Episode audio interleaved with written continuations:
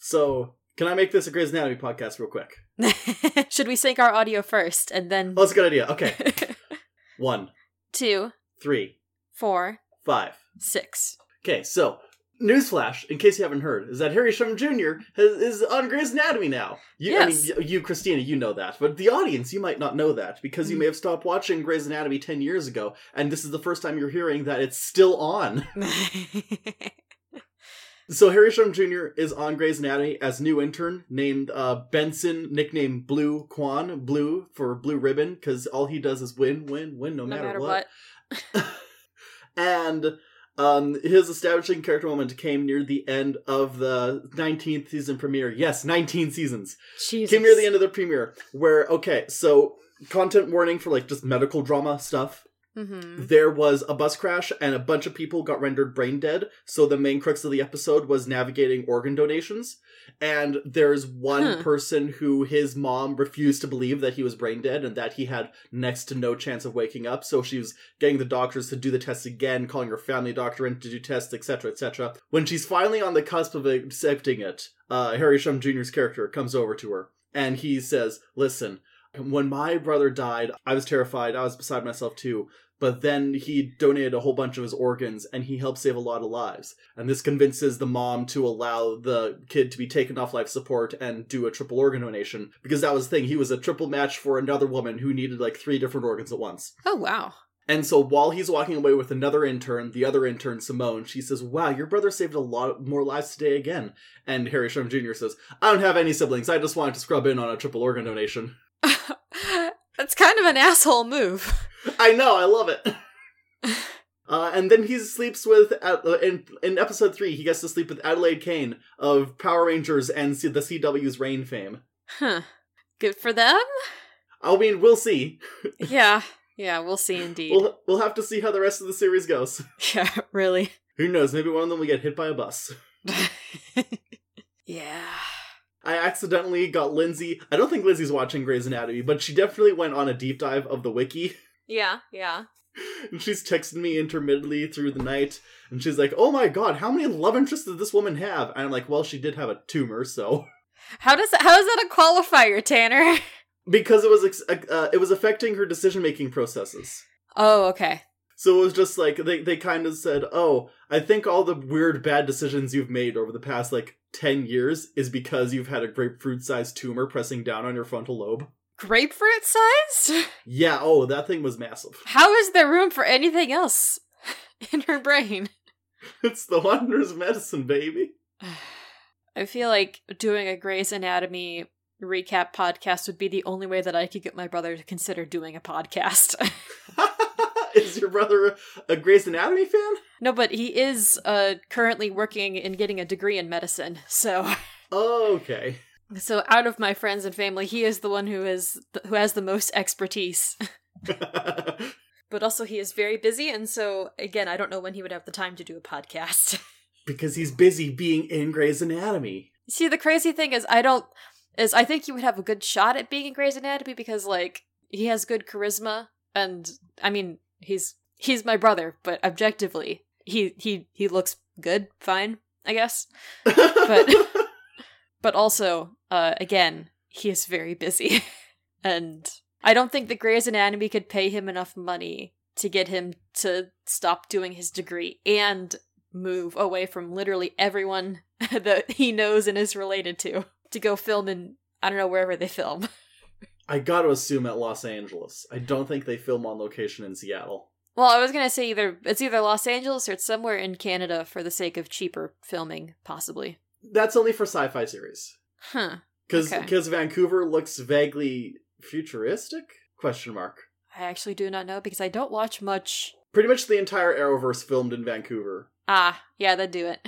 At this point, I feel like Grey's Anatomy should just like start should start crossing over with other TV shows, like they're atoms in a gas, just randomly ricocheting into oh, someone from Young Sheldon shows up. the guy from Quantum Leap just leaps into the body of one of the instructors. um, I feel like we've had that exact same discussion Have we? of of how Grey's Anatomy has been on long enough it should to start crossing over, or maybe I don't know. Maybe it was in a dream.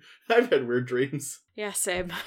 I have always thought it would make sense for there to be a Grey's Anatomy crossover with Bones. Bones is done now, but what if Mhm. they found some bones? I mean, I guess they did find some bones, but that was after Bones had finished, so they couldn't come talk about the bones there. Oh, here we go. I've got a good crossover. Do you know what channel Grey's Anatomy airs on in the US? ABC, it's owned by Disney. Okay. So I think that means then that Grey's Anatomy should cross over with this TV show that I just discovered for the fir- like as of now, which is called So Help Me Todd, which stars Skylar Astin of Pitch Perfect fame as a private investigator who starts working for his mom's law firm, and it's about mothers and sons. Skylar Astin showed up on Grey's Anatomy too. Oh, he has? Yeah, I think he was a pediatrician who was also terrible in bed. At this point, who hasn't shown up on Grey's Anatomy, honestly? Me. I'm the only person. Everyone else, you were on Grey's Anatomy, Christina. Don't you remember? if I had been on Grey's Anatomy, then I would have gotten a paycheck from it. Maybe it was just your sonogram. you know, like like Lindsay when she was the the sonogram on Murder She Wrote. And we should clarify that we mean uh Lindsay Pearce who plays Harmony, not our friend Lindsay. You never know. It could have been our friend Lindsay. That'd have been book wild. But also, I, I think we are drawing close to orbiting talking about the episode, so let's do that. speaking of speaking of Glee, do you want to speak of Glee? yeah, let's speak of the show that we're actually so that this podcast is actually supposed to be about.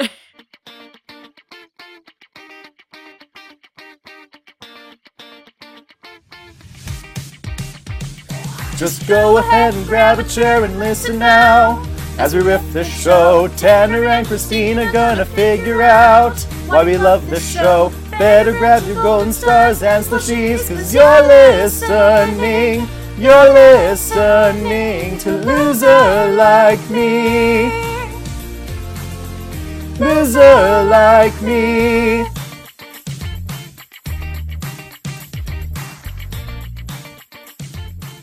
Hello and welcome to Loser Like Me. It's a Glee recap and review podcast, and holy shit, do we need it for this episode. I'm Tanner, and sit down, girl. I think I love you.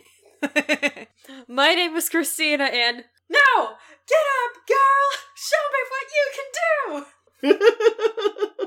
And I actually only peaked my audio once, so I'll take that as a win. Congratulations. This week we're talking about the episode Hold On to 16 for as long as we can. It was directed by Bradley Buecker and written by Ross Maxwell. It was released on December 6th. I was about to say 16th. I don't know why. December 6th, 2011. And it's an episode that's not good. It's held together. You're, you, if you're remembering this episode, you're thinking about this episode, you're saying, no, this episode was amazing. Let me stop right there. The songs were amazing. the episode is kind of a train wreck. I we'll we'll talk about this more, but the vibes that I was getting were like this had the vibes of like oh god, it's the end of the season we need to wrap up all the loose plot threads. Like I literally have a list at the end of my notes about all the different plot threads, subplots, B plots, D plots that got resolved in this episode.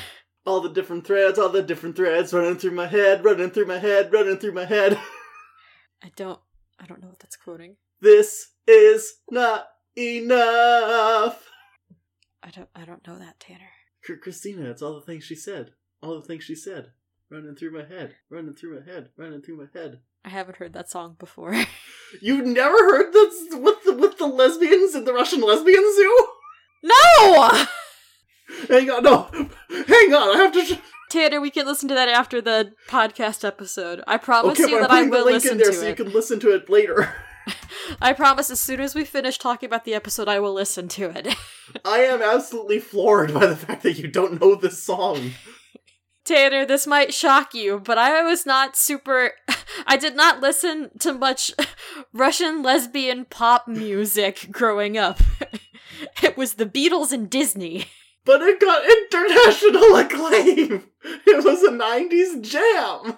I, I, we aren't that far apart in age, but again, Disney. We're not far apart in age at all. We're like, I thought we were a few years, but we're like three months apart in age, Christina. No, it's not three months. It's like eight months, nine months, something like that. Ah, three to nine months is the same thing, basically. Whatever, it's fine. We gotta get into this, Christina. This is the most notes I've ever written down. Surprisingly, this is not the most notes that I've ever taken, but I was also uh trying to take them super quick before we started today, so we're good. oh, it's a good thing I slept in then. no, I I had plenty of time, but yeah, I I think this episode made Tanner uh, significantly more feral than it made me. So yeah, maybe this episode was the reason I had insomnia last night. possibly given that I think you were you, you were texting me about this episode at timestamp in my time 12:58 a.m. okay, no, so that, that yeah, that was just before midnight my time. yeah. Still though. Previously on Glee, I didn't write down anything in the recap, but I saw in the episode description that oh, Finn goes to get Sam back and I just wrote Sam is back. Uh, the version I watched didn't even have a previously on. They're like, no, we're f- abandoning you to the wolves. Handle it. Oh, really? Yeah, Maybe that's what I had to take any notes on it then. you better fucking know Glee at this point. I mean, yeah, given how much this episode just does everything. yeah. It starts off with Quinn uh, approaching Rachel, and she's like, "I thought you weren't allowed in the school." And Rachel's like, "I can get my homework, and then I have to leave immediately." Uh, and then Qu- and Quinn says, "Well, guess what? Uh, we're gonna win anyways, because I'm gonna get Shelby fired for sleeping with a student." And Rachel says, "What? You can't get Shelby fired. That's wrong, and Beth would be sad." the, the point that Rachel makes is that even though e- even though Shelby and Puck sleeping in together is immoral and gross, it's not technically illegal. But she also points out that if you destroy Shelby's livelihood, then you are going to destroy your daughter, your biological daughter's life. Because Shelby won't have a job anymore to provide support or medical care. And I don't think that CPS would say, let's give her back to her bio mom. Yeah, we we've already established that like that's not how CPS works, and Beth Yeah. would be shunted into a foster system. Yeah. And Rachel says, like, oh, wh- what if you didn't, Quinn? And then she walks away. And then we we cut to the glee room where Will and Finn are going through sheet music because what a fucking surprise! It's the week of sectionals and they don't have a set list yet. Yeah, they don't even have choreography. no. And then Finn is like, "We're spending too much time thinking of music. Well, we need a star power. We need Sam Evans." And like, I'm not gonna complain about bringing Sam back. But also, then Will is like, but Finn, we don't know where Sam is. He moved, uh, and his bed, his family moved, and he transferred, and he's been off the grid. And Finn is like, you know, we have Facebook, right? Yeah, Actually, my exact notes verbatim were Finn tells Will they need Sam back, but where did he go? Facebook. Also, like, they already knew he was in Kentucky in the season premiere. Like, that's what Mercedes says. He, they knew that Sam moved to Kentucky. Even without Facebook, he said, Guys, I'm sorry, but I'm moving to Kentucky. Yeah. And Will just did not pay attention because he was He's Will. yeah, because he's Will. He doesn't care about anything. Unless it's Emma. Will has no object permanence when it comes to his students. They're gone, and he's like, I don't know where they went. They died of consumption. God. Uh, this is also the part in my notes where I wrote in all caps, Lindsay Pearce is in this episode! Hooray! Hooray! And then we see the gays being depressed, the lima bean. Yeah, Kurt's like, me and Rachel might as well stop getting our hopes up because we'll never get into NYADA. And so we'll never get into post secondary period because we're not applying for anywhere else because we're buffoons. Yeah. Blaine ignores that entire situation. They're being depressed at each other.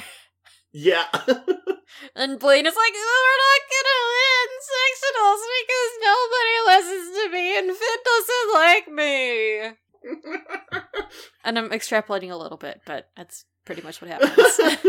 and then Sebastian enters the scene like a shark scenting blood in the water to harass Kurt and hit on Blaine. yeah, he's like, hey Blaine, I saw your hexy, sexy hair gel from across the room. And I don't remember what happened, but at some point, Blaine gets up and leaves, and Kurt says, I don't like you, Sebastian. I don't like your CW hair. You should stay away from my man. And then Sebastian basically says, You should stay away from him first. Bye! Although Sebastian does end up following Kurt's advice. I just, uh, Jam. I know that James was on like two episodes ago, but I'm sorry, James. I just really do not like him. Sebastian, like that is, not Sebastian? James. Okay. I don't like Sebastian. James is great. But how do you feel about Grant? Grant, I think Grant Gustin is fine. He's Okay. fine. Well, don't worry. The, the, the Sebastian redemption speedrun is only a few episodes away. Anyway, Anyway, Finn and Rachel are already in Kentucky.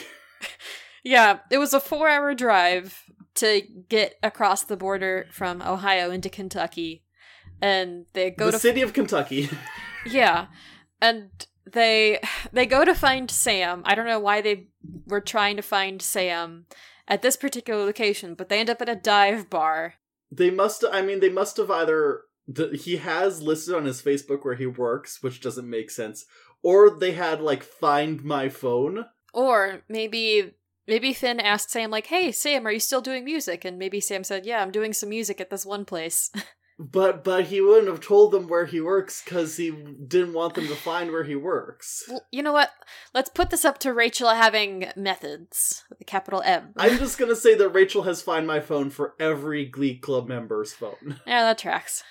But yeah, they they walk in and it's just a whole bunch of moms there and they don't know why. And then they find out why because a group of strippers come out. And my first concern is that they have nicknames that don't match their outfits. yeah. Like two people come out on stage and the first one is a firefighter. I didn't write down what their stage name was, but then the second one is dressed as a police officer. Uh, whose nickname is Mr. Package. And my note here is could they just not find a UPS costume from Legally Blonde? Oh, that would have been better. Would have been better. But then the third person enters the stage dressed as a dressed as a construction worker and called White Chocolate. And guess who it is, everybody? Matthew McConaughey. That'd be wild. Close. It's Sam. Yeah, this is not Magic Mike. It's Sam. This is Magic Sam. No, I'd like to say two things. Mhm. First off, God, Court Street's hot. yeah. Second of all, Sam is a junior, so the oldest he could be is 17. Yeah. I mean, obviously he lied about his age on the application to be a male stripper, Yeah. but still. And like, if this is something that you want to do and you are of legal age, like, I'm not gonna stop you. I'm not gonna go, but I'm not gonna stop you. But like, Sam is. I mean, let's do. Do we want to get the sex work talk out of the way right now? Yeah, sure. Because it's it's just it's a lot. Like I don't think anyone has dreams of going into sex work. Sex work, sex work is something that happens because you need the money, Yeah. and quite often the people in sex work it is their best avenue. And Mhm. like in a perfect world, everyone doing sex work would be of age. But also, I understand like Sam's situation. Yeah. He's underage, but he goes into it because his family needs the money. So like, uh, I don't want to shame that. I don't think Yeah. it's a good idea. It's real dangerous if you're underage because it's so easy to yeah. get taken advantage yeah, of. Yeah. But also like sometimes like in this fucked up capitalist hellhole that we live in, beggars can't always be choosers. So that's Yeah. the thing. yeah. But and okay, so they talk about that a little bit in the episode too. poorly. Yeah. it's it's bad. Which is namely that Rachel gets a dollar from Finn and she goes up to give it to Sam and then Well, he's for- like I mean, the, the the staging of the scene is very good because th- they they all tear their clothes off, and Finn's like, "Oh God, I'll never be able to forget this image," which is like, "Okay, work." And then Rachel turns to Finn and immediately says, "Give me a dollar," and he's like, "Wait, what?" but then she goes to give Sam the dollar, and he recognizes her. And he's like, "Oh no, someone knows me." yeah. Blissfully, we cut to after the show where he was it had it been revealed that he dropped out of school? Did he drop out of school? Uh, he, I don't think he. No, he didn't drop out of school, but he quit his job at Dairy Queen because they barely paid him. Yeah, well, he was earning barely above minimum wage, but like he's Yeah. got two younger siblings who also are I don't think we know their exact ages, but they're definitely getting to that They're point young. where they start where they start growing out of clothes very very quickly Yeah. and being a male stripper paid more. he's like, I don't want to be this for my whole life, but I like being able to help provide for my family. But the, Finn, Finn and Rachel, they, they do kind of shame him. It's like, I can't believe you chose this. You're throwing your life away. It's like, well, he didn't choose it. He was forced into it. yeah. Like he wasn't he wasn't coerced into doing it, let's be clear, but this is this was Well, okay, most he's underage. He he kind of was coerced into it, probably. Yeah.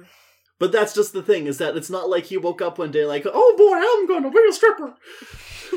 this is like this was last on his list of options. Mm-hmm. Yeah. If this was the Euphoria, he straight up would have been like go- going into. You know what? You know how that sentence ending. So No, I don't actually, because I haven't seen Euphoria, but it's okay. We don't have to get into it.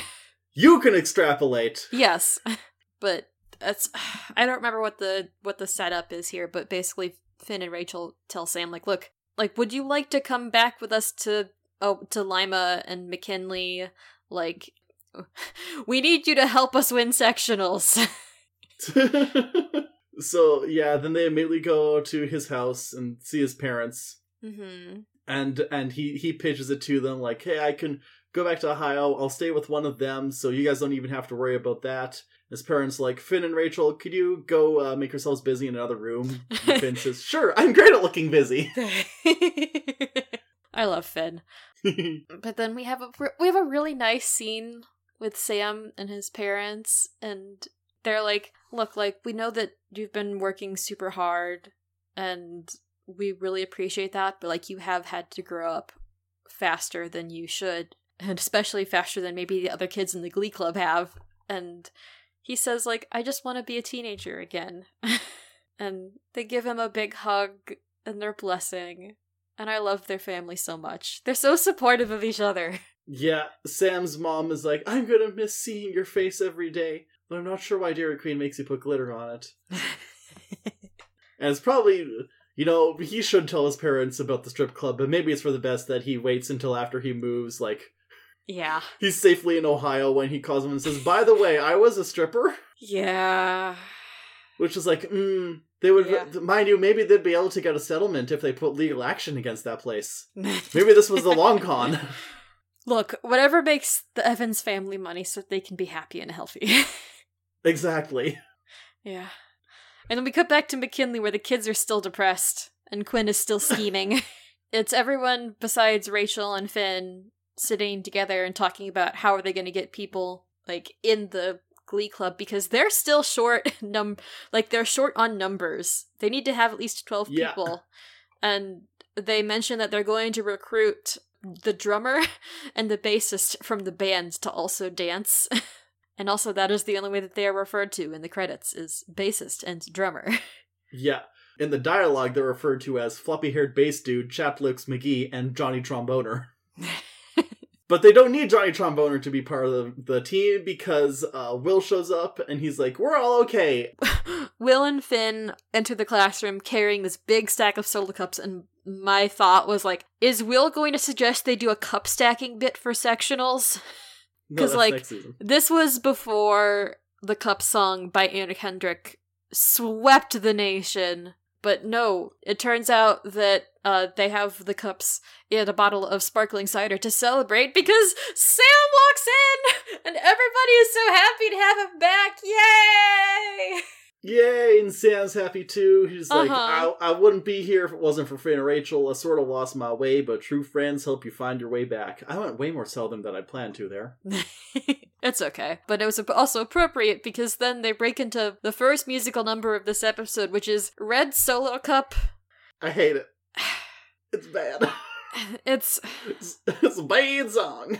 If I had to give this song a letter grade, I would say C minus.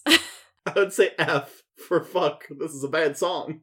my, my first note here is that somehow the intro to the song sounds like Jingle Jingle Bell Rock because it goes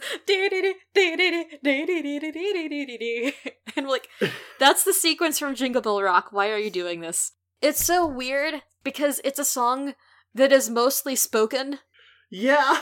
and like Finn's just in the background vibing and going like woo every now and then.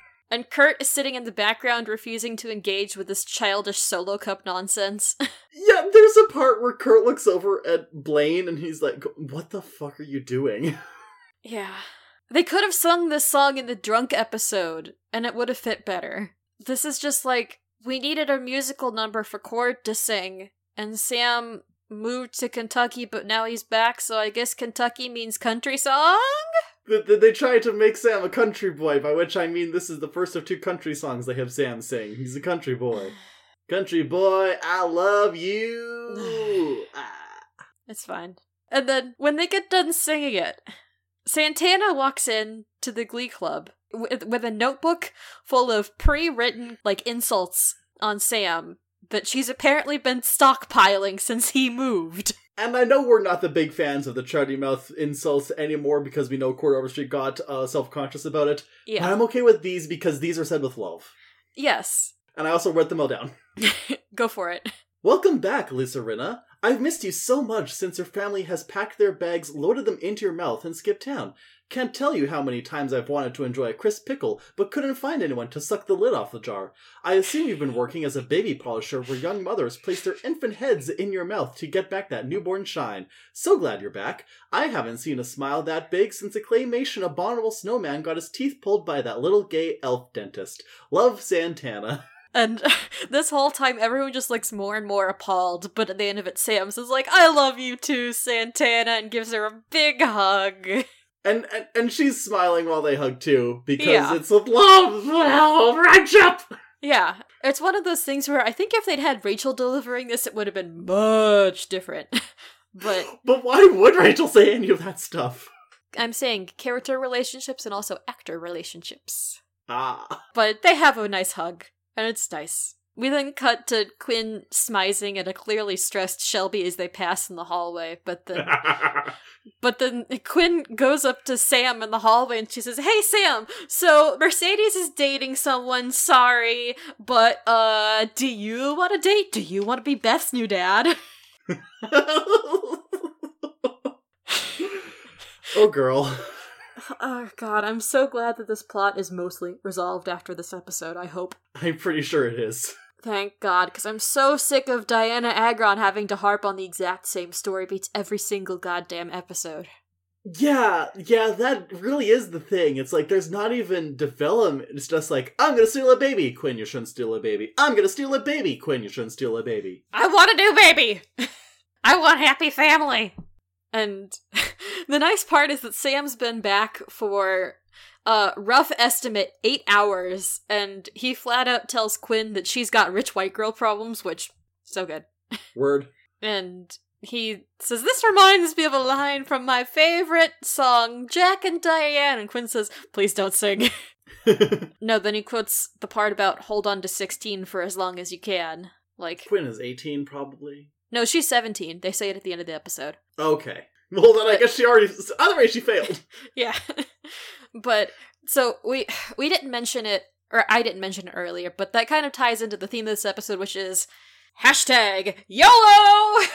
I don't know what the theme of this episode was. Live while you're young! Celebrate high school while you can! Enjoy your youth, because you're only gonna get older and die! Chase your dreams! And that's the theme of this episode. I guess, if you say so. It was like being hit over the head with an inflatable toy hammer. But yeah, speaking of getting older, we cut to Tina and Mike. yeah. Tina's telling Mike that he should send in tapes of his dancing to dance schools, which I'm pretty sure how dance school audition applications work, anyways. Mm-hmm. Mm-hmm. And Mike says, "No, I'm actually gonna. I already applied to Stanford. I'm gonna go pre-med. My note here is LOL Grey's Anatomy." uh, and basically, the rest of the scene is just Mike being like, "Look, I really, really want to dance professionally, but." My continued dancing is tearing my family apart. My dad has not spoken to my mother and I for two whole episodes of Glee at this point. and who knows how long that is in real time. Yeah. And Tina is like, well, maybe you should tell your dad because I don't think you're a coward and I think you should dance. And he's like, are you saying no, that I'm no, a she coward? does call him a coward. oh, she does call him a coward. Okay. She says, don't be a coward. If you want to dance, you have to commit to it 100%. Mm-hmm. And Mike's like, don't call me a coward. hmm And he is upset about being called a coward, and he says maybe they shouldn't be together. And My note here is no. Yeah, the mm, Tina Mike. It's good. It's sad, but it's good. Mm. Acting. Yeah, Tina and Mike are good. And then we cut to dance practice Yep. and a fight. They do one move, and Puck is like, Guys, we might as well give up now. We'll never be able to win without the girls. And then, this is Rory Watch. Uh, Rory says, Sir, girls smell better than ham, and when they're dancing and bouncing around, you can't help but watch them.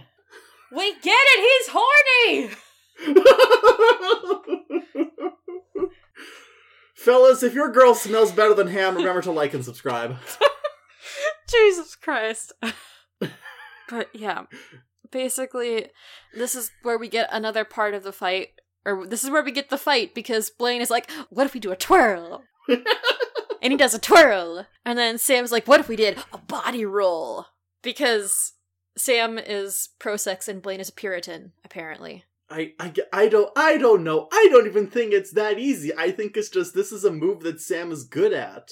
Yes. I think both dance moves are suck. Yeah.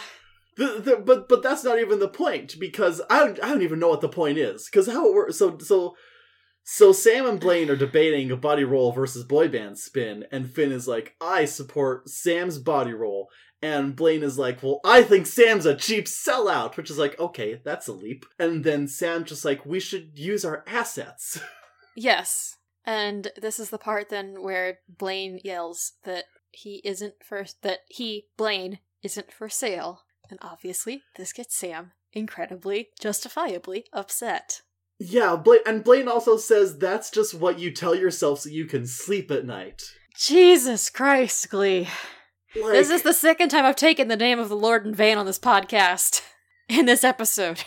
They Sam and Blaine fight and they have to get broken up. Physically oh no, they broke up. no, that's next season, Tanner. That's true. And then we cut to Blaine, who is boxing. Yeah.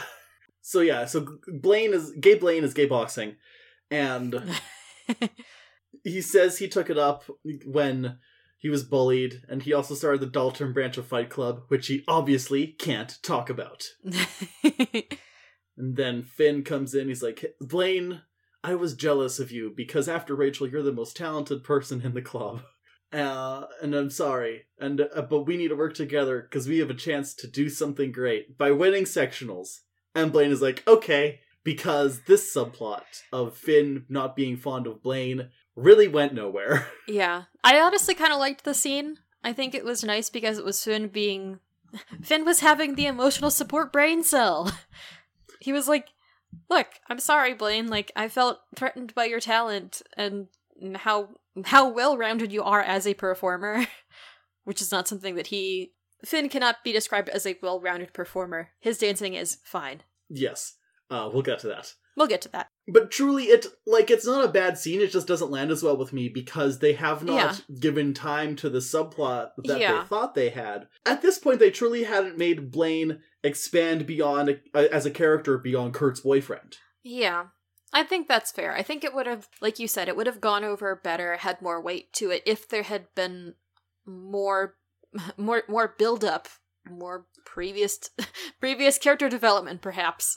And they could have even had some of that happen in the first time, like hmm if Finn gets wind of Blaine to trying to seduce Kurt in 50% of the episode or not seduce Kurt in the other 50% of the episode and Finn just goes big brother mode on him. Like that could have also played into it. to seduce or not to seduce? That is the question. I mean for for one thing if I was rewriting the episode I definitely would have picked a side of Blaine being like I either do or do not want to have sex at this point in my character development but Mm. also I would have had Finn immediately go on the I am a protective big brother front but also I'm jealous of Blaine's Yeah. power. Glee has the same problem as Power Rangers Dino Charge. The So, ensemble cast You know, the the ensemble cast is very large, which means that character development is very unevenly distributed and is oftentimes inconsistent between episodes. that's a common problem in a lot of ensembles, I feel, and I just think it says a lot about you that you immediately went to Dino Charge. I went to the two linchpins the two linchpins that we both know about. You, fair enough. You could have said Grey's Anatomy. Yeah, but I haven't seen Grey's Anatomy, Tanner. Welcome to Lizard Like Grey's, a Grey's Anatomy recap podcast. God. Today we're watching the episode where Meredith brings her mom's ashes to work in a baggie. Now we don't have time to unpack all that. Neither does Meredith, that's why she brought them to work. Anyways, Anyway, so that plot thread resolved apparently. We then we then cut to the hallway where Mercedes is walking by and someone takes her hand and it is Sam. And she says, "Sam, we can't hold hands in the hallway. I've moved on and you also should move on." And he's like, "Yeah, but now I'm back in Lima, Ohio, and I know you have a boyfriend, but have you considered that I am Sam Evans?" and actually no because also mercedes mentions like look i am dating a linebacker on the football team and he has a full ride scholarship to college and and he's built like a and he's bulldozer. yeah and then she walks away to leave him and he says i don't care how big or bad your boyfriend is i'm gonna get you back and she smiles as she walks down the hallway where he can't see her yay i'm like Because they are they are both good and I love them, Your Honor. I love them, Your Honor! and I just. I also can appreciate that we know that it's not gonna be. that this is not gonna be Sam trying to sabotage Mercedes and Shane's relationship. This is just Sam gonna be being himself. Because he knows that sooner or later, Mercedes and he will be together Yeah. and happy This, with it. this isn't Sam going, I'm gonna ruin your relationship and trick you into liking me. This Mhm. is Sam saying, I've looked at the script and now you know you're gonna like me eventually, so I'm just gonna be a decent man until that happens.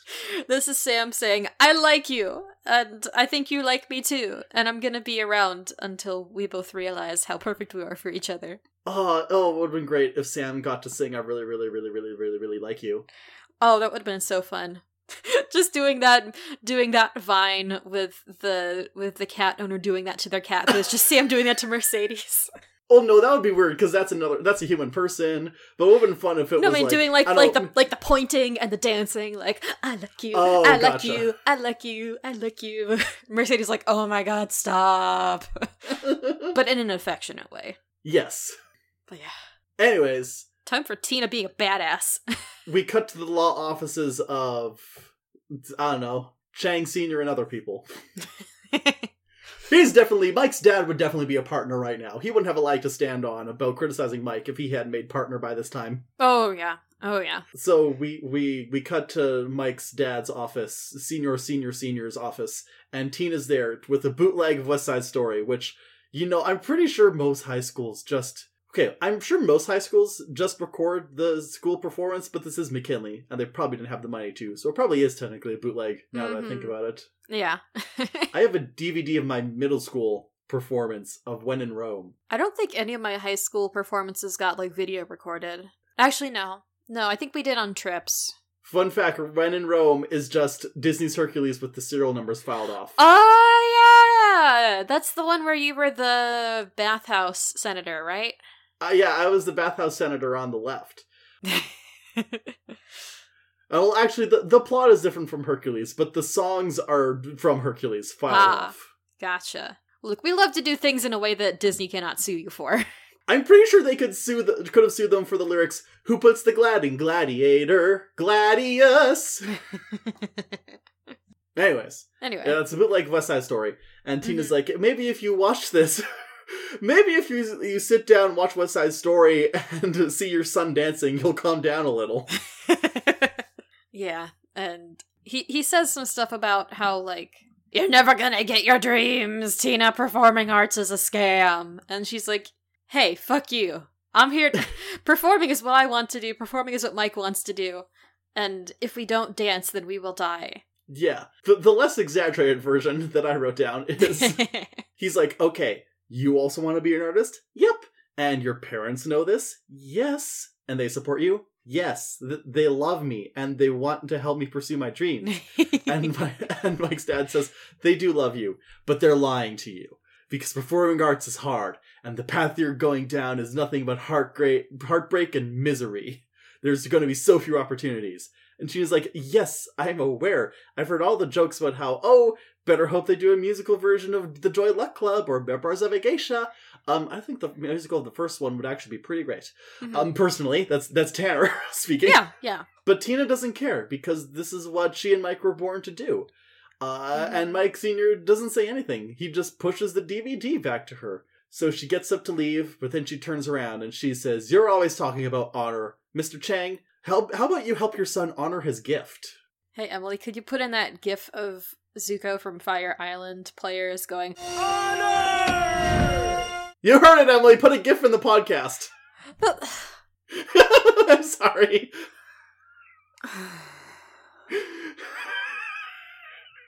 I'm sorry, Christina. No, you're good.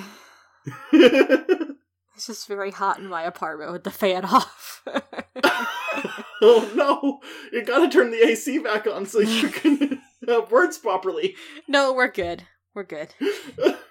I mean, hey, I, I I shouldn't cast stones because I was about to put tell Emily to put in the no bitches meme before I realized that that is just an image as well. Mr. Chang, how about you honor some bitches? Look, Emily, if you can figure out how to put an image in an audio only medium, uh, I think you should go get a genius grant and make lots of money. Patent This the technology. podcast is presented with described video somehow. Describe video is all we do. We're a podcast about a TV show.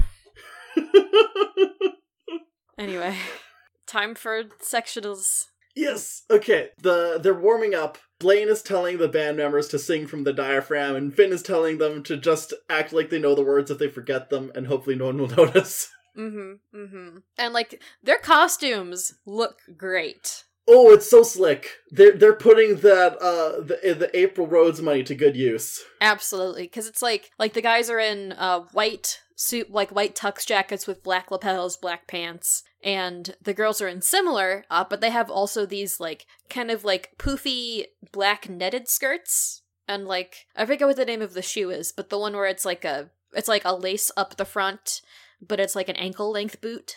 Looks very cool. Yes, all two girls. yeah, all two girls in this glee club. My only other note for the scene was that Tina and Mike have a fight, and then the Troubletones show up. Yeah, like Mike is disappointed that Tina told his dad because his dad almost didn't let him come to the show tonight, and Tina's like, "Well, I'm disappointed in you for giving up on your dreams." He did drama, I love it. yeah. And yeah, so then the Troubletones show up and they're like, listen, we have a contingency plan. If you guys lose and we win, then you guys can just join the Troubletones. Yeah. And the New Direction's like, fuck you! That's such a rude thing to say! And I'm sitting here like, no, that's pretty nice, actually. yeah. That's that's like borderline cheating nice. Yeah. It was very kind of them to offer, but the like, in my memory, like, before I watched this episode again, in my memory, I thought that they only extended the invitation to the girls. But no, that they extended to everyone. There can be boys in the girl group too. good. I, uh, I'm glad to hear. I, I'm glad that they were not limiting it to just the women of the group. But yeah, they're like, hey, ev- everyone, jo- this this is actually just like a huge loophole thing, and everyone can join. And they're like, no, fuck you. You know what's wild? What if what if the offer was only we will offer we will invite anyone in the New Directions who is currently here to join the Troubletones, which means no no Rachel. Rachel could be the one who goes and gets them the Gatorade, the the sports bottles of water. I would love that actually. yeah. And my other note here is Quinn harasses Shelby, and everyone's like, Quinn, what the fuck? Yeah, she's like, isn't Puck just a star in every way, Shelby? And like Shelby is stone faced, and Santana has like her eyes going back and forth between the two of them, like. What what the what is what is Fabray doing with schemes? I'm the one who's supposed to scheme. yeah. And then blissfully, we got to the judges for today. I wrote down who they are. Yay! The three judges for sectionals are DMV Employee of the Month Randy Engelbert. From the 11th Circuit Court of Appeals, the Honorable Judge Dorothy Saunders. And Tickles, Ohio's birthday clown three years running, Yep. who Sugar is hype for. And then Rachel is just Rachel is just so devastated that she can't help. We love a consequence. yes, we do. But the first performers are the unitards, at which point Kurt leans over to Rachel like, oh shit, it's the Gerber baby. yes. And like, first off, the Unitards is a terrible name for a show choir. It's not even a pun! Uh, you know, unlike all the other great names for show choirs in the show, like Nude Erections, Warblers, Throat Explosion. Warblers is good. Treble tones are good. Vocal adrenaline is good. Unitards? Nah. They're not even wearing unitards. No, they're not. They're in like red dresses and like sparkly undone ties that are stitched to their shirts. Yep. So Lindsay Pearce as Harmony gets to sing Buenos Aires from Evita, and it's mm-hmm. really, really good. It's good. I could see Evita in your future, Lindsay Pearce. God willing and the creek don't rise. Maybe when she's in with Mean Girls, they'll say, hey, you want to be Evita? you want to just take all the roles that Lea Michele wishes she could do? God, could you imagine? But yeah, Kurt and Rachel are shook. And so is Will, actually, by how good Harmony is, which is correct. But yeah, I mean, that's the scene. Well, also near the end of the scene, Quinn leaves and Rachel sees, so she follows. Mhm. And Rachel says, Quinn, if you want to be a destructive force in the universe, that's your business. But at least wait until after the Trouble Tones perform, because I don't want us to win through disqualification. Yeah, and also she also said something about like, look, waiting to dis- waiting to ruin Shelby's life until after the Treble Tones perform will also be kind to our friends who are in the group. Yeah. like, do you want to make Santana and Brittany and Mercedes sad? Well, Brittany and Mercedes sad. Santana will kill you. yes. And Quinn is like, mm, don't feel good about that. And then Rachel, as she's leaving, says, also consequences suck. Yep. But Quinn presses on. Uh, she finds Shelby, who is on the phone with the sitter, and it sounds like she's getting ready to leave anyways because Beth has a fever. mm-hmm. And Quinn's like, I'm gonna tell Figgins, and you're gonna get fired. And Shelby says, Well, whatever, I'm ending it anyways. Not that there's much of an it to end. Yeah. So here's here's the whole conversation. You're so young and pretty. Don't talk down to me. It goes away, you know. Not the pretty, but the young. It happens really slow, and you don't even notice it, and then one day everyone feels different. I can't wait to be different! Don't wish away your life. You're exactly where you're supposed to be. I think I thought being with an 18 year old would make me feel 18 again, but mostly it just made me feel older. Anyway, I'm going to enjoy my last few hours of being a teacher. I recommend you enjoy being on that stage. And then they announce the Trouble Tones, and then Shelby does say that she's sorry, Quinn. And I am of two hearts on this conversation. Yeah, shoot. Mainly because the the moral being delivered to Quinn is mostly correct, I think. Just in the Mhm. sense that she's consumed by this idea that once she grows up and has a baby, everything will be fine and normal and her life will be Mhm, perfect mhm. instead of enjoying the now. But also, the, and I'm willing to. I know we've spent like the past like months saying that it's fucked up for Shelby to sleep with Puck, and it is. Yes. But the fact that he is 18 does let me. I'm more willing to put forgiveness on Shelby if she actually did more culpability with her actions of sleeping with him. Like she Yeah. apologizes, but she she could have said something like it was wrong and manipulative and I shouldn't have put you in the position. I think her apology, the the lesson is correct, the apology is half-assed. Does that make sense? Yeah, I think so. And then the other thing, another thing on Mhm. here is the fact that like Quinn feels this way. It's not coming from a vacuum. It is because a lot of the adults in her life have let her down, Mm-hmm. Mm-hmm. and I feel like they could have addressed that. Yeah. Where it's like the the you're exactly where supposed to be line. I feel like Quinn could have shot back with something like I'm where I'm supposed to be because people kept taking advantage of me, like Mm-hmm. Mm-hmm. My dad took advantage of me because he thought I was perfect. Puck took advantage of me and got me pregnant. You took advantage of me by showing up here and making me relive all my stuff about Beth. mm-hmm. That that Right. that thought is less fully baked in my head uh, because it did come to me at quarter to midnight. My biggest takeaways from this were that uh, Shelby needs antidepressants and Quinn is so far in the closet. like, really, I mean, I don't disagree with you, but I didn't sense anything extremely bisexual in this scene. Who said, who said bisexual? Well, you said in the closet. Yes. I said Quinn. Yes, I, I don't know. I'm missing something. My, my point was like, Qu- Quinn is just so, she feels so displaced, and I'm just like, it's because you're not straight, Quinn. and also the trauma from religion. But Okay. So It's- it's, just a general vibe. yeah, it's it's the general vibes that this is. I, I'm, and also just God, I'm so glad for this plot to be done with. Yeah, it's done. We'll never address it again. And also, I kind of got the vibes that Shelby was like, I'm off to enjoy my last hours of being a teacher. Like, yeah, go ahead and tell Figgins about me. I dare you. I mean, she still should have. Yeah. Spoilers for the end of the episode, but she still should have. Yeah, yeah. Even if Puck is legally of age, he is still a student. Yes. yeah. Anyway, time for a, a fucking phenomenal mood swing. God, fuck, yes. Okay, so, dude, piano intro. They start off the treble Tones. They're singing I Will Survive by Gloria Gaynor. Mhm. Uh, and it's really good. And uh, while they're singing, Finn leans over to Blaine. He's like, oh, we got this for sure. And they fist bump. No, you don't. one scene and they're friends now. Also, no, y'all don't got this yet. Yeah, because then when they hit the chorus, uh, newsflash, it's a mashup with Survivor by Destiny's Child with a sapphic tangos. yeah, it's a very it's a very well blended mashup. oh, it's so good. The choreography is very like workout video, aside from the tango, which is incredible. They do they do have a whacking sequence. What? The there it's it's Oh, when you, whacking, the, the dance. arm moving of, Yeah, this, of yeah. the situation. It, that's a style called whacking. They have Mhm. a whacking section. Yeah, yeah, okay.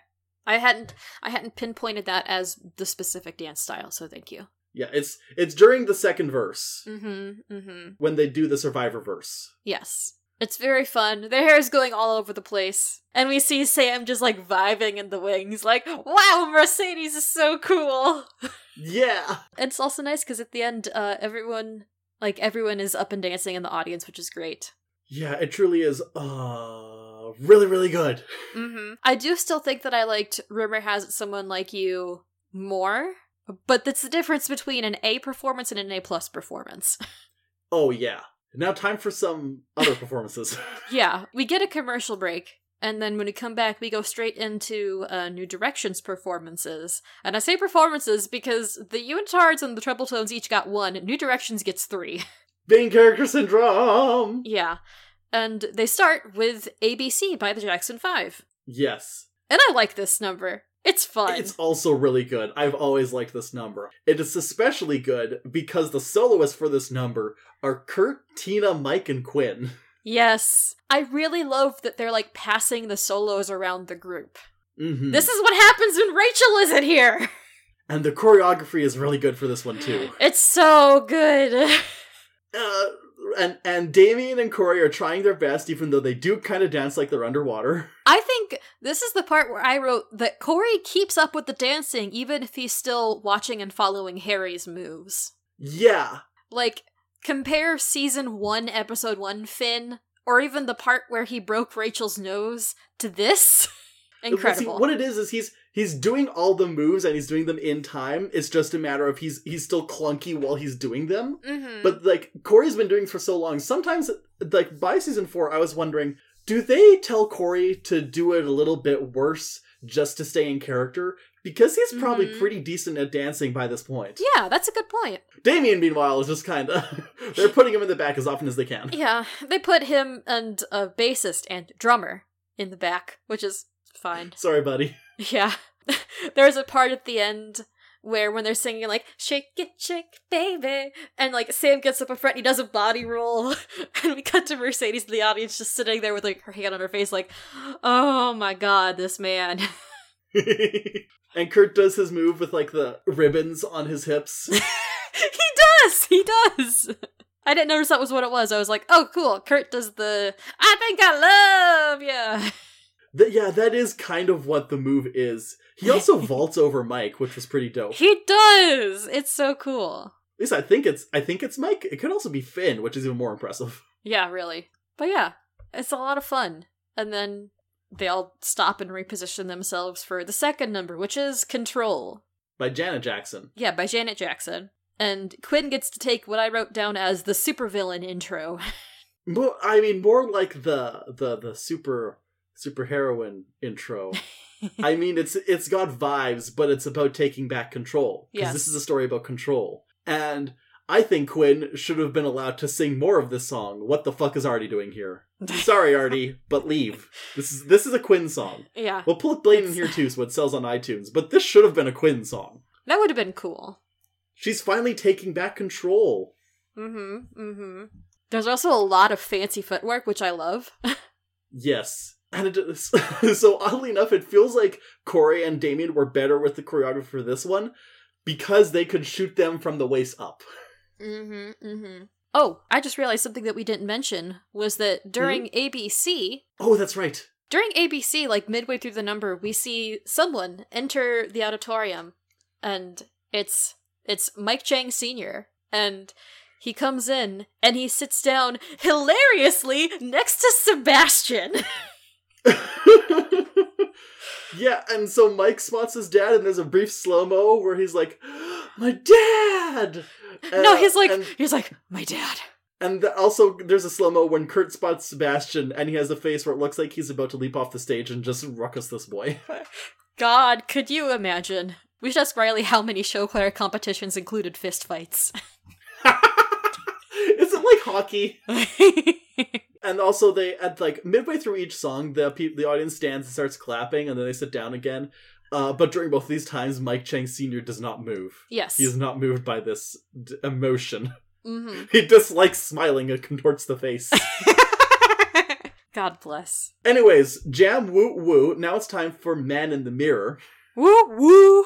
Man in the Mirror is Blaine, Finn, Artie, Puck, and Sam.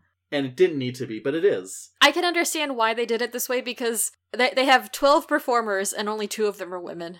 But okay, so listen, if if so, they had Kurt. T- if they just did Kurt, Tina, Mike, and Quinn for ABC, and then they did Blaine and Quinn for Control, that would have left Artie, Finn, Puck, and Sam, and, And then also Quinn. the point is that Quinn should have been singing in all of these songs. Yes, I agree. You know what could have been cool too if they had the leads on this be the Justin Bieber experience. that isn't it. Oh, I guess they swapped out Mike for Finn on this one. And they added Blaine. So They did. I like it. What if Control had been Quinn and Rory? oh, I'm, I'm sorry. I don't think Damian would have done well with control. He, I would have loved to see Damian try his best. I, Damian, I know you're a Oh, crooner, yeah. but that that's all the reason why I want to see you try your hand at more pop stuff. yeah, Just for the spectacle of it. he would have definitely done his best. Oh, for sure. Yeah. I'm in control. God. Yeah. Anyways, Mike Senior f- decides to make that change, and he does stand up to clap.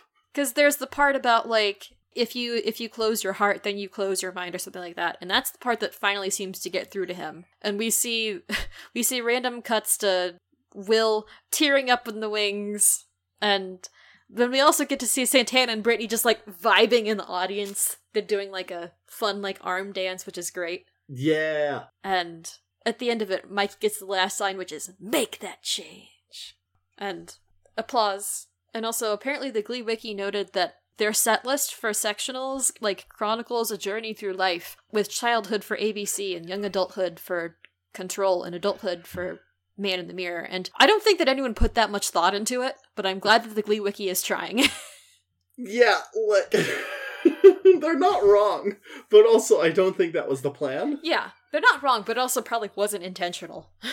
When did I? Th- I think it might just be chronological order. Yeah, that's a good point. Because oh, hang on, I want to check. Maybe I'm wrong though, or it might just be the fact that like it's good to start with. I think in generally it's good to have Act One be the upbeat number, Act Two be like a minor key number. I don't know if Control is a minor key number, and then Mm. have the last number be a smooth thing. yeah. You you generally want to have two hypes and a smooth. Two hypes and a smooth. I like that. Oh, it is chronological, barely, because Control came out in '86 and Man in the Mirror came out in '88. Oh, nice. Because this is also like this was Jackson when Michael Jackson fever had kind of struck the nation. They definitely knew that they were going to be doing the Michael Jackson tribute later this season when they planned this set list. Mm-hmm. Mm-hmm. Yeah, because he passed in 2009, I think. 2010. No, no, you're right. It was 2009. Because I is, like- remember it was because I, I remember vividly it was my parents had already moved back to regina and i had like a week of living with my grandmother just to finish off my 11th grade and so Mhm. it was when i was like watching tv with her and the news broke Mm, gotcha. Yeah. But that'll be later this season. yes uh, in the mine tomb everyone applauds happy happy and th- everyone's hyped at how well they did as they rush into the choir room uh Quinn and Tina do like a tango into the room and then they break off and Quinn runs to give Rory a big hug. I'm glad that the cast was appreciating Rory, even if the writers weren't. Yeah. And Mike also gives Tina a spin hug, and he's so excited that his dad came, and Tina also can't believe that his dad came, and his Mm. dad comes in because he also can't believe that he's here. Yeah. And they he calls he says, Mike, can I Michael, can I talk to you in the hallway? Actually, can I talk to both of you in the hallway? So he's including Tina. Progress. But then he tells them, like, look, I don't think he actually says I'm sorry, but he does tell Mike, you have my blessing to go to dance school.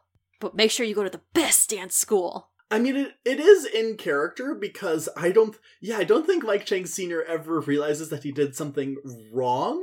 But this is like, okay, Michael, you have proven that this is something you're passionate about and you can do. Mm-hmm. Mm-hmm. which is like c- could be worse and it's it's probably like you know they'll they'll do family therapy in a few years i'm sure and they'll Oh, yeah. work it out Oh yeah, and it's nice because also when Dad Chang says like you should apply to the best dance schools, Mike is like they, they give each other a hug, and then Mike is like I don't know if I think the deadlines might have passed, and Tina's like oh that's okay. I sent in applications for you. I kind of had to forge your signature though. And he says, I love you so much. this is the crime that I will condone. yes be tina do crimes Be Tina, do crimes.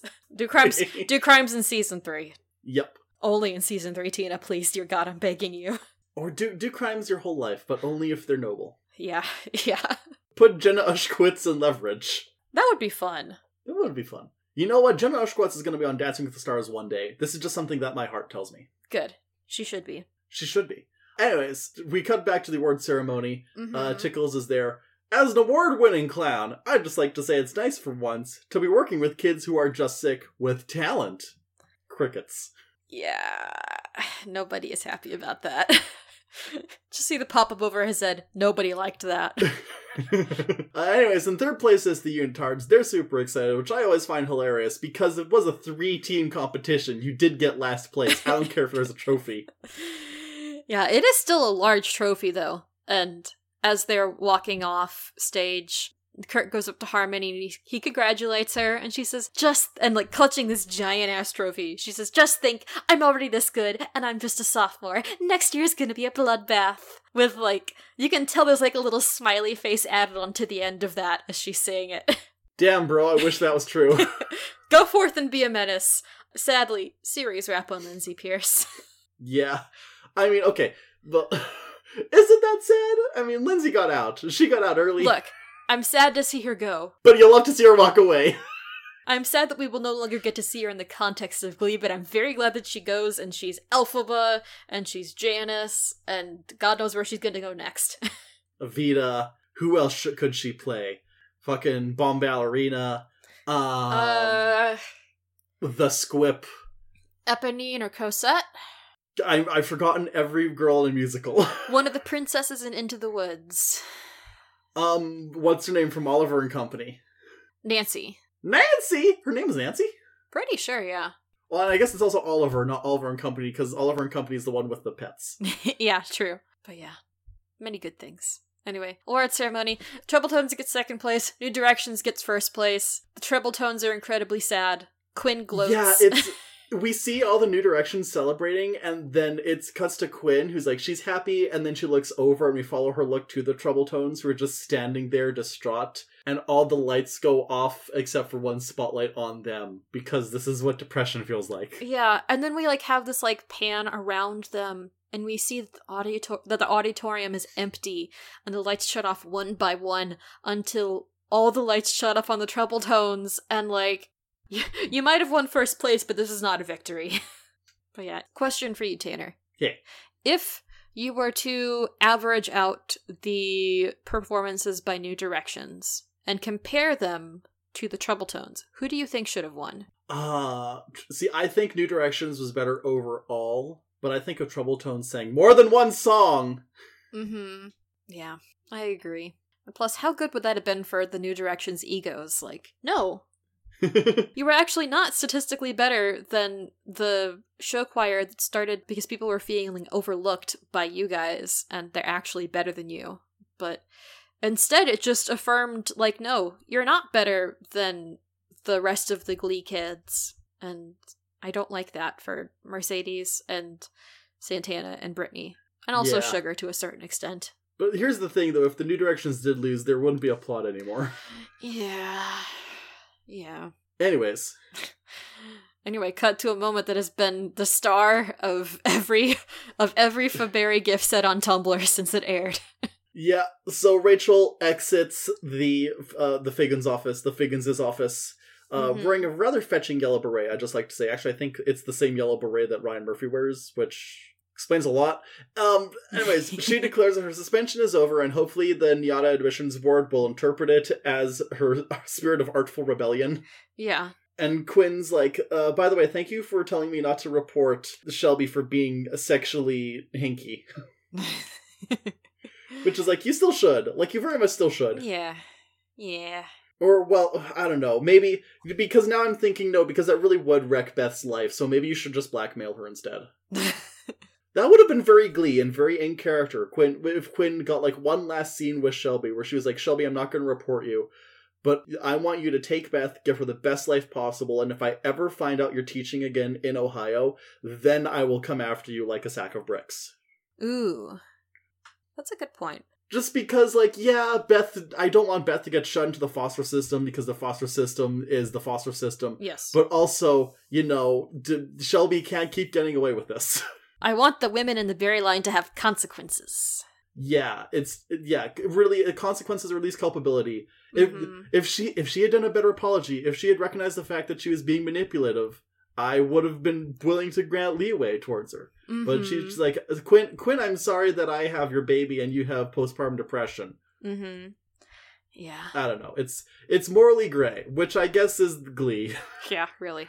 Who needs Game of Thrones when you have Glee? exactly. But yeah, and Quinn and Rachel have this moment where Rachel says, "We're kind of friends, huh?"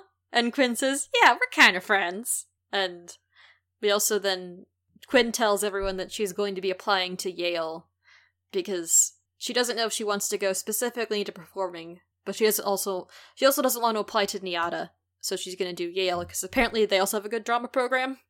She's she's not a singer like Kurt and Rachel, but she does like to perform, and she can definitely uh, nail all the parts where the girl cries. yeah. And Rachel has a sweet little moment where she's like, "You're a lot better than you know." And is it is it Rachel who says you could do me a favor, or is it Quinn who says, "Could you do me a favor"? so Rachel says, "I can help you with your application if you want," and Quinn says, "No, but you can do me a favor in a different way." Wink. No. Wonk. Uh, so then it cuts to the bathroom where the Trouble Tones are commiserating. Mercedes says that they should have won. Brittany thinks it could have gone either way. Santana thinks it's just because Sam's hot, yeah. which again supports my theory that like Santana's only a lesbian romantically, and she is still like physically attracted to men. She just has no romance to go alongside it. Mm-hmm. I think that's probably a fair take. But yeah, and then Quinn walks in and she tries to kind of make amends with them and basically says like, "Look, YOLO." And long longer than that, she's like, "Look, we're all still in high school. I don't want to lose your friendships. Like I would like for us to still be friends and when we're 27 or 87, we can look back and think about all the good times that we had together. And we won't have that if we aren't friends for the rest of senior year slash into college. And uh, shades of Quinn to come, uh, she negotiated that if they would like to take her up on the offer, the Trouble Tones could be in could be like a not like a splinter group, but like they could still be an ensemble within New Directions, and that they will get to sing one like one number on their own per competition, which would include regionals and nationals. And they're like, yeah, but Berry and Schuester will never agree to that. And she's like, they actually already did. So just think about it. I love you. Bye. Yep. Yeah, we're working on a number in the auditorium. We could use more than three women. yeah, really. And Kurt. Yeah. so we do cut to the auditorium, hmm uh, where they're singing "We Are Young" by Fun, a lowercase period, and Featuring Janelle Monáe. that's true, barely. Yeah. I mean, it's uh, it's kind of weird that this was like the first time Janelle Monáe broke into the mainstream, and it's like Mhm. you're barely here. Like, It is how I discovered her music. I'm saying, I'm glad she got more. oh, yeah, absolutely. Anyways, hmm they are young tonight, Tonight. and then the the Trouble Tones main characters, just just the main girls, not the extraneous Cheerios that were probably like paid for. I just wrote down the named Trouble Tones. Yes. Uh, yeah, And it's, it's Sugar, Santana, Brittany, Mercedes show up, Mhm. and they take the second part of the chorus. Yeah, they walk in and they're kind of just standing there awkwardly like hands clasped together in the background, like, I don't know if we're supposed to be here or not. And then Mercedes takes the wah, and everyone is like, Mercedes! Um, and this is a song where I wish they did sing the whole last song instead of cutting the second verse. Mm-hmm. Because the second verse is, Is- a majority like by the Trouble Tones, and it would have been nice if it was like there's th- if we had a scene of them Oh, singing that while we're God, walking down the halls, and then like the two groups combine for the second chorus Yeah. instead of the first chorus, which then goes immediately into the bridge. Yeah, because the second verse is now I know that I'm not all that you've got, but I guess that I I just thought that maybe we could find new ways Just to fall apart. yeah, but our friends are back, so raise a glass. because I found someone to carry me home. And then while they're doing the carry me home tonight, yeah, they all run towards each other. Specifically, we have like Quinn and Kurt welcoming Mercedes back into the group. Qu- Quinn tangos with Mercedes over. Rory goes to Brittany and they do a spin hug. I think Artie gives Sugar a ride in his lap. yeah, she literally jumps onto his lap. Yeah, and then uh, Santana gets the the angels never descant. arrived, but I can hear the choir. And Oh. like when it cuts back to the slowdown part of the chorus, Rachel walks over to Santana in a very uh Pezberry way and and and takes her hand and carries her back. And then when they get back to the group at large, Santana hugs Finn. I have a screenshot of that too.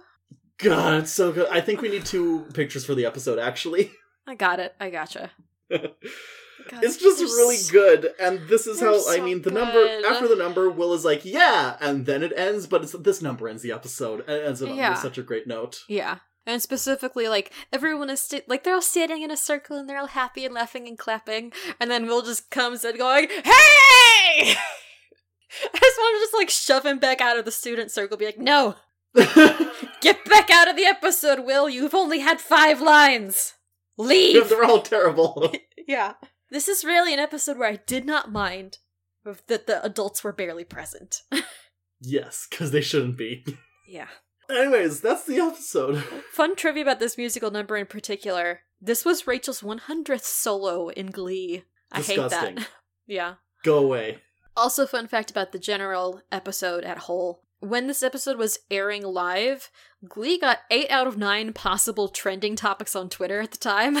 Oh wow. like, I don't remember what they were all about, but Wikipedia had cited, I think it was some tweets from Ian about, like, oh wow, we've got six trending topics. And, like, nope, actually we have eight because I forgot that white chocolate was us. So apparently, everyone on Twitter agreed that they were very happy to have Sam back. And I want to quote Rae Votta, who wrote the review for this episode for Billboard, and Rae summarized it this way It was a glee that felt like the plots were dealt as fast as humanly possible to cram in as much singing and dancing as we can. oh, for sure. Like they they didn't get in very deep to that whole uh road eight hour round trip to Kentucky and back. mm-hmm. They reached Kentucky six minutes into the episode. Yes. Just to you have an idea of how fast and wild everything was coming. Mm-hmm. Mm-hmm. And like I wrote down at the end plot threads that got resolved. Mike's dad doesn't want him to dance. Finn and Blaine's tension. Quinn's postpartum depression. Eh, kinda. Shelby and Puck. Kinda. And New Directions versus Trouble Tones. Yeah, kinda. Probably. And that's that's six plot threads that they wrapped up in this episode. Again, they were trying to just finish everything off so they can hit the back half of season three. And I say back half, but this is only episode eight Yeah. out of 23. We we we have a Christmas break. Yes, and then it is We have a break for. Christmas. Truly. But okay, so uh, uh, what's what's what's your gold star song? Um, and this is probably going to be a bit of a called shot, but I do really love "We Are Young." I do too. I love a kid get back together. I love a happy. I love a happy team. I I adore We Are Young because it's a litany against interpersonal drama and going forward the group really doesn't they're not at each other's throats to the degree that they have been the past two and a half seasons. Good. And all the drama comes from the fact that oh we are growing up and growing apart now on. mm-hmm. They're like finally we we found it. Character development. Finally, the girls will no longer be fighting. Presidential alert is over. What's your gold star moment? I kind of want to make it Tina. Tina standing up for Mike's dreams when he does not or cannot. Tina believing in Mike when no one else does. Yeah, I also agree with that. and also Tina, Tina, I forged your, I forged my boyfriend's signature so that he can succeed in his dreams. Cohen Chang. uh, Are you struggling to pick a worst? mm, kind of because like, like overall, I did really enjoy this episode. I I think there were a lot of good points to it, and I honestly can't think of the only moment I can think of that just made me go nah was Sebastian. I mean, Sebastian's gonna do what Sebastian's gonna do. I know, but that was the only moment I can think of in this episode that like hit me like a lead balloon. Okay, well, my issues are, you know, the sex work shaming and Oh, the yeah. uh, Shelby not apologizing properly to to my uh, standards, and the fact that Quinn doesn't get a solo in every Jackson number. So, do you want to pick one of those? yeah, uh, I will do uh, anti-sex work. okay, What are you gonna pick? I'm gonna pick Shelby's apology isn't good enough. There you go. Nice. Nice. You want to close the podcast? Yee. Loser Like Me is a part of the Corner Podcast Network. We can be heard on your podcasting platform of choice, and if we aren't there, let us know and we'll work on getting there. We can be found at Loser Like Me Pod on Twitter and at loserlikemepod at gmail.com. Uh, next time, it gonna be Christmas, baby! That's crisis. Merry Christmas! yeah, it, it'll be an episode that we will truly need a guest to help us through. and until next time, Tanner, don't die! three, two, one. And that's what and you that's missed what you on missed Glee. on Glee. Just go ahead and grab a chair and listen now. As we riff the show, Tanner and Christina gonna figure out why we love this show. Better grab your golden stars and slushies, cause you're listening. You're listening to Loser Like Me. Loser Like Me. Loser Like Me.